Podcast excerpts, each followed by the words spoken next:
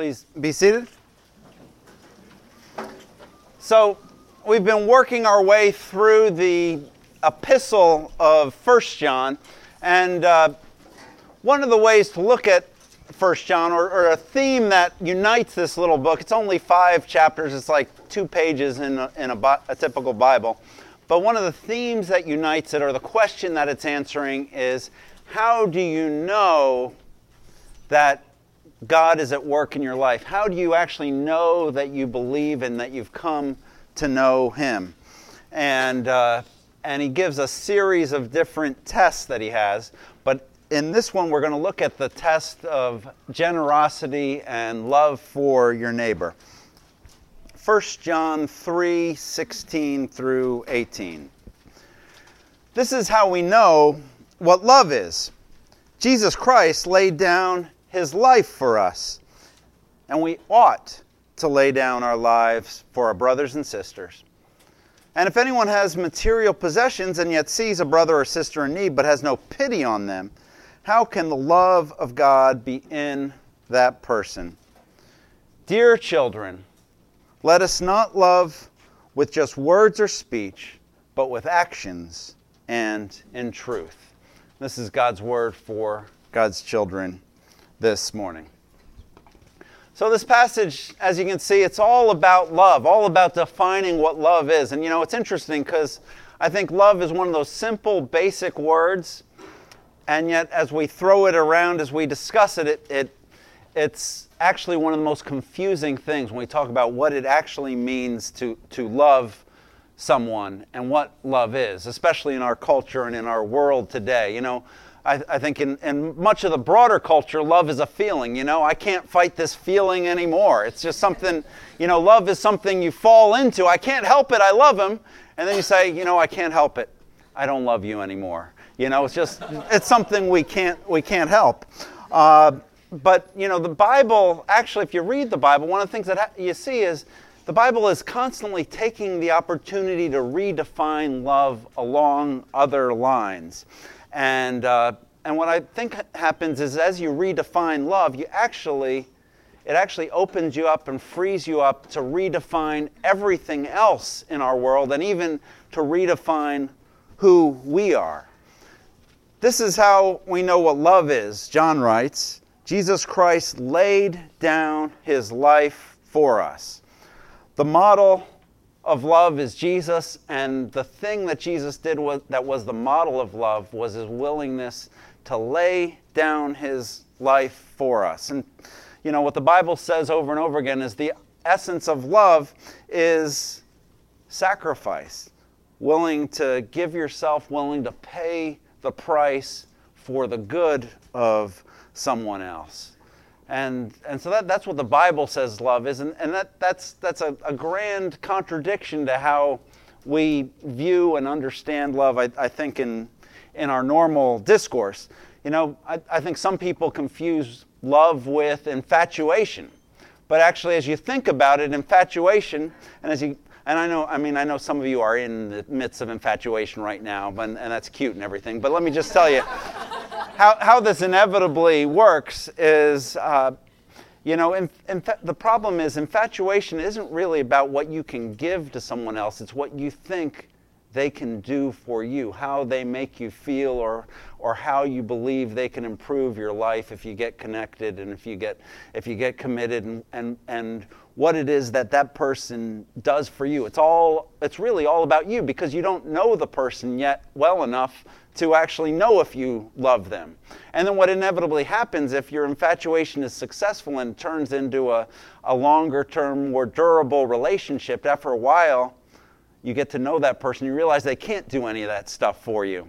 And they're a big disappointment, and they don't always make you feel the way you were hoping that they would make you feel. And that's when you got to decide well, do I actually, or do, do I actually love this person? And then love becomes something much, much different than that. Uh, so, so love is not infatuation because as soon as you, as soon as you actually get to know someone, you realize their limitations and their needs as well, and that they're probably expecting things from you that you can't deliver either. So the other thing is, I think we got to understand is as it's defined in the Bible, love is not a reward. Most oftentimes we fall in love with someone and we're rewarding them for what they have to offer. You're rewarding them for being rich, for being charming, for being beautiful, for being for being kind or, or whatever it is this person brings to the table that this virtue or this strength that, that you really love about them. And so knowing that, I think what if all of us what we tend to do is spend a lot of time and put a lot of energy into making ourselves loving, to making ourselves charming, to making ourselves attractive, making ourselves beautiful, making ourselves someone who other people might reward with love. And the problem with that is if you're successful at that and you trap someone, you catch someone that way, you're always kind of wondering. You're wondering this well, what if I'm no longer rich? Will they still love me? What if I'm no longer beautiful? Will they still love me? And, and you know, that, that's not a love you can be secure in because you realize that that can quickly fade away. So, so love is, is not, love as the Bible defines it, the love that your heart wants is not a reward for your beauty or your charm or anything like that. It's something else. And the, third thing I want to say is what love is not. It's not about staying committed to and entangled in a relationship just for the sake of getting our own needs met. I think sometimes we there, there's this thing, you know, that there's not a good definition of it, but you might call it dysfunctional or codependent love or toxic love, where you shower some with someone with gifts and affection where you protect people from the consequences of uh, their own actions, where you clean up all of their messes after them and prop them up for, for the sake of protecting a relationship that you think that you can't live without. And, and you know, this is a lot of people who are very religious and, and are very well intend, intended, I've noticed, get uh, get really entangled in this kind of uh, codependent love because it, it looks, it's a counterfeit, but it looks a lot like the real thing because you just say, well, I've got to keep forgiving this person. I've got to be patient with this person. I've got to be long suffering. I've got to trust this person. When really, at a certain point, you're just allowing a person to continue to make messes and continue to continue in a self-destructive, uh, a self-destructive pattern. And uh, and you feel obligated in the midst of that to uh, try to control the person, try to manipulate the person, and keep them from, from, from uh, bearing the consequences of the choices that they're making. You know, I mean, the classic illustration that I'm sure some of you are familiar with is if you're in a, an intimate or close relationship with someone who's got some kind of an addiction, a drug addiction, an alcohol addiction, some kind of a, a process addiction, and rather than forcing them to bear the consequences of that, uh, of that process or of that bad habit or hang up, whatever it might be. You keep protecting them from those consequences, which just enables them to spiral further downward in that, in that addiction, whatever it is. And, but the problem with this is it's not really love because because it's more about about you using someone as a means to an end than being willing, than, than, than doing what's best for that person. Bible makes it clear, Jesus says in Revelation, he says, Those whom I love, I'm willing to rebuke and discipline. Sometimes love has to be tough. Sometimes the most loving thing you can do is say no. Sometimes the most loving thing you can do is say, This has got to stop now, or it's over in uh, the book of Proverbs, it says, Faithful are the wounds of a friend, but an enemy multiplies kisses. True love has the person's ultimate well being in mind, even, and is even willing to sacrifice the temporal relationship for the purpose of helping that person pursue their well being. So, so that's what it's not. What is it? The essence of love, the Bible makes clear, the model of Jesus makes clear, the essence of love is self sacrifice. This is how we know what love is, Jesus says. Christ laid down his life for us. It's a commitment to the well being of someone else, regardless of the cost, regardless of the consequences. To be willing to sacrifice your own comfort and well being for someone else's good. And, uh, you know, the ultimate example, of course, is our Lord Jesus Christ. That's why the cross is at the center of the Christian faith, because the cross is our picture of what love looks like. It's a picture of self sacrifice.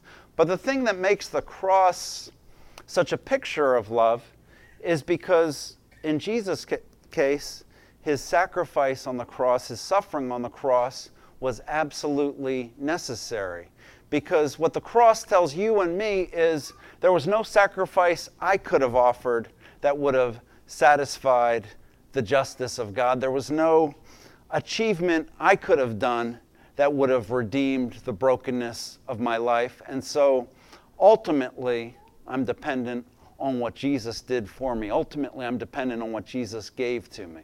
You know, to give you an example, if to imagine you wanted to uh, you wanted to communicate your love to the object of your affections and you, you saw a building on fire and, and you, you saw, saw the, the, the uh, you saw this building on fire and said, you know what, I'm going to show you how much I love you. And, and before, before they could stop you, you just run into the building and self-immolate, just, just to do it.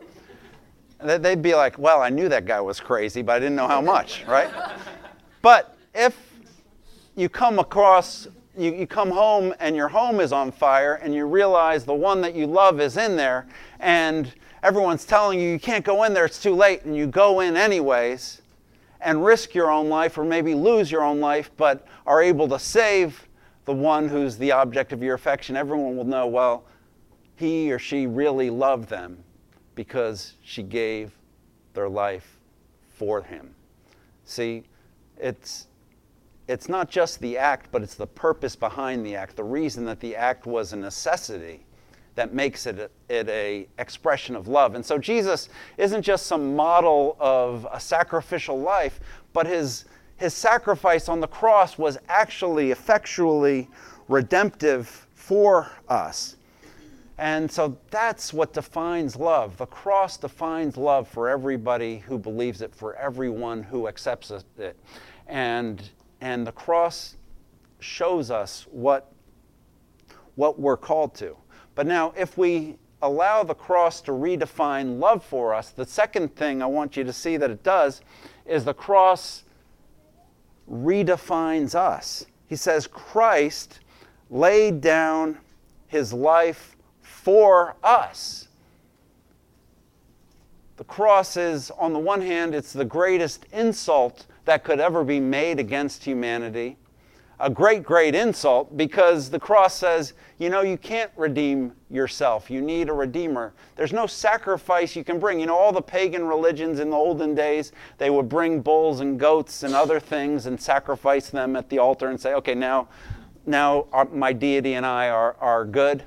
But the message of the cross is there's no sacrifice you can bring, there's no service you can offer.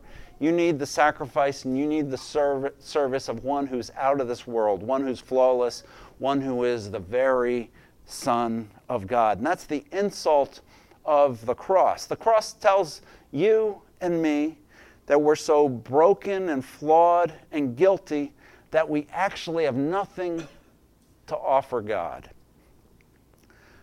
Cross says, one, one of my friends put it this way In response to my sin, the cross has criticized me more intensely and pervasively and truly than anyone else ever could.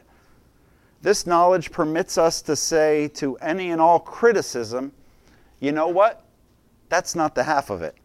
Christ on the cross has said more about my sin and my failings and my rebellion and my foolishness than any person can possibly say to me. You understand the criticism of the cross? It means that all the criticisms that your mother gives you, and that your kids give you, and that your friends give you, and that your boss gives you, as cutting and as difficult as they might be to take, they're nothing compared to what the gospel says about you, about how flawed you are, about how broken you are. But at the same time, that the cross, this is the paradox of the cross, at the same time it tells us we're more broken, flawed, and guilty than we were ever willing to admit. The cross tells us that we're more loved than we ever dare dream. Amazing love. How can it be that thou, my God, would die for me? See, the love that you actually want and the love that you actually need is not a reward for your good deeds or a payment for your sacrifices or compensation for your service. The love that you actually need is just a gift that's given to you simply because you will accept you. That what the Bible tells us is that God loves us just because he loves us. But from before the beginning of the time, God loved us and planned to send his son to redeem us. God demonstrates his love for us. Romans 5 8 says, While we were still sinners, Christ died for us. So the cross means that, on the one hand, you're broken and flawed, but on the other hand, you're worth dying for. God gave his son for you, and you can find your security, you can find your hope in him and in him alone, even when the insults of this world, even when the rejection of this world, even when the disappointments of life and the frustrations with, with uh, your career seem insurmountable, we look again to the cross because that's where we see the reality of God's love for us. And we see a blessing that trumps the curse. We see a gift that transcends all of our losses the gift that is the blessing of, of knowing that we're God's beloved, knowing that we are God's chosen, knowing that we are God's children. As we discussed last week, how great is the love that the Father in heaven has lavished on us that we should be called the children of God. So, so that's how, see, love is redefined as self sacrifice, according to the Bible. Always read it. That, that's what true love is. And then, on the other hand, that redefines us as those who are the recipients of this amazing love. And now, final thing I want you to see here is what difference does that make? How do you know that you actually get this? How do you know that you actually believe this? Which is the point of the book of First John, which is what he's driving at. And he says, it's pretty simple. Christ laid down his life for us, and we ought to lay down our lives for our brothers. If you have material possessions and see a brother and sister in need, but don't have pity on them, how can the love of God be in you? He says, if you've actually received this generosity, if you've actually received this grace, then you have got to become a generous person. You've got to become a gracious person. If this is real to you and you've been forgiven this way, you've got to be a forgiving person. And this is the heart change that real gospel experience results in. It's interesting, you know, the, the translators struggle with this, and I struggled with choosing a translation to use this for, uh, for this week. You know, in, in this version, it says, If you see your brother and, and sister in need and have no pity on them, how can the love of Christ be in you? And, and other versions, it says, Have no compassion on them or it, it says if your heart is not moved toward them. But, but actually, the, the original Greek language, it, it, it says if you see someone in need and your, and your, your guts don't tremble, it, it, that, that's, that's what it says. If you don't start shaking inside when you see the needs or the suffering and the hurting of others, then you don't yet understand how much God loved you. And it's the same, you know, this is John, John the Apostle. He also wrote John chapter 11. And you remember, maybe some of you remember, in John chapter 11, there's that, that interesting scene where Jesus shows up at Lazarus' tomb. You remember that t- scene, some of you? John chapter 11. It's, it's interesting because he shows up and he sees his friends are just, just devastated because their brother has died an untimely death. And you know, it has that verse, Jesus wept. And then it says that Jesus went to went to the tomb and he just stood there in front of the tomb where his friend Lazarus had been buried. And it says, the translations usually say he was trembling inside. And, and the, the idea is that, his, or the, the literal translation. It, it's you know it's a figure of speech, obviously, but is that his his his guts were just trembling. He was he was shaken to the core, and it's that same kind of turn of phrase that's used here when it talks about seeing other people in need. That your heart goes out to them. That it actually makes you feel troubled to see someone else in trouble because you become a compassionate person. And what John is saying is this is the simple result of receiving God's compassion in your life. This is the simple result of actually believing that your redemption was secured by the sacrifice of Christ. This is what the cross means to Christians. It's not just some article of faith that we adopt and say, okay, yeah, I, I know, I know that story about Jesus on the cross and he died for me and, and whatever. I'm just going to go on with my life. But he says that that changes you so deeply that you can't walk by someone who's hurting without hurting too. You can't walk by someone who's suffering without suffering too. You can't walk by someone who's in need or hear about someone who's in need and not say, What can I do to help these people in need? That is the result, John is saying here, that is the result of a real experience of the generosity of Christ and the grace of Christ and the mercy of Christ in your life. That's what, when we talk about a changed heart, that's what it looks like, if you're wondering. He's saying, if you don't get this, you don't yet understand how gracious God has been to you. You're not yet believing that Jesus has really given his life for you. And so when we receive this gift of this changed heart, you know, we're no longer proud because everything we've received is a gift, right? And so we can, we can relate to those who are in a state of humiliation.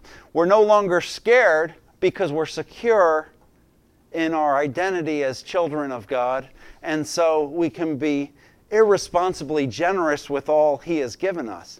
You know, so this is an invitation to radical generosity, to sacrificial living. And, and I think the model here, or the, the standard here, is that you've got to be generous with your time, generous with your money, generous with what God's given you in a way that actually messes up your perfect little middle class life that you're striving for.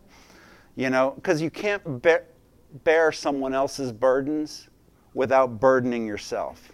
You can't help someone else clean up their mess without messing up your life. You can't help someone who's in poverty without, at some level, impoverishing yourself to an extent. Love is costly. The essence of love is self sacrifice. And I believe that in our, in our lives, and especially if you're, if you're seeking to live the Christian life, if you're seeking to, to believe in Christ, I believe that one of the times in your life when your Christian faith will be the most real to you and the Christian and the work of Christ will be the most vivid to you is when you're choosing voluntarily to make a sacrifice for someone who's in need. When you're choosing voluntarily to really mess up your day or mess up your week or mess up your month or mess up your next year because there's someone in your orbit who needs your help and you're, you've decided you're going to help them just because they need just because they need it. And because what, what he's saying here is that's the essence of, of the Christian life. That's the essence of a life that's received God's generosity. That's the essence of a life that's received God's grace. And when we do find our, our lives getting messed up because we're called to show grace to others, that's just an opportunity for us to remember our Lord Jesus Christ who was the flawless Son of God, and yet he became sin for us, who was the very King of heaven, and he became poor for us, who was the immortal one, and yet he died for us. There's nothing you can do to, to reciprocate that towards him, but you can show it's real to you as you show generosity and grace and compassion towards others. Let's pray. Father, I thank you for the generosity and the grace of Christ toward me. and the offer of his generosity and grace towards everyone here. I pray that you would help us to accept that gift, enable us to be a people who are changed by that gift, and make us a church that's generous, that doesn't avoid those who are hurting around us, but is actually seeks out opportunities to exercise mercy and grace and generosity towards those in need. Make that real to us, we pray. In Jesus' name. Amen.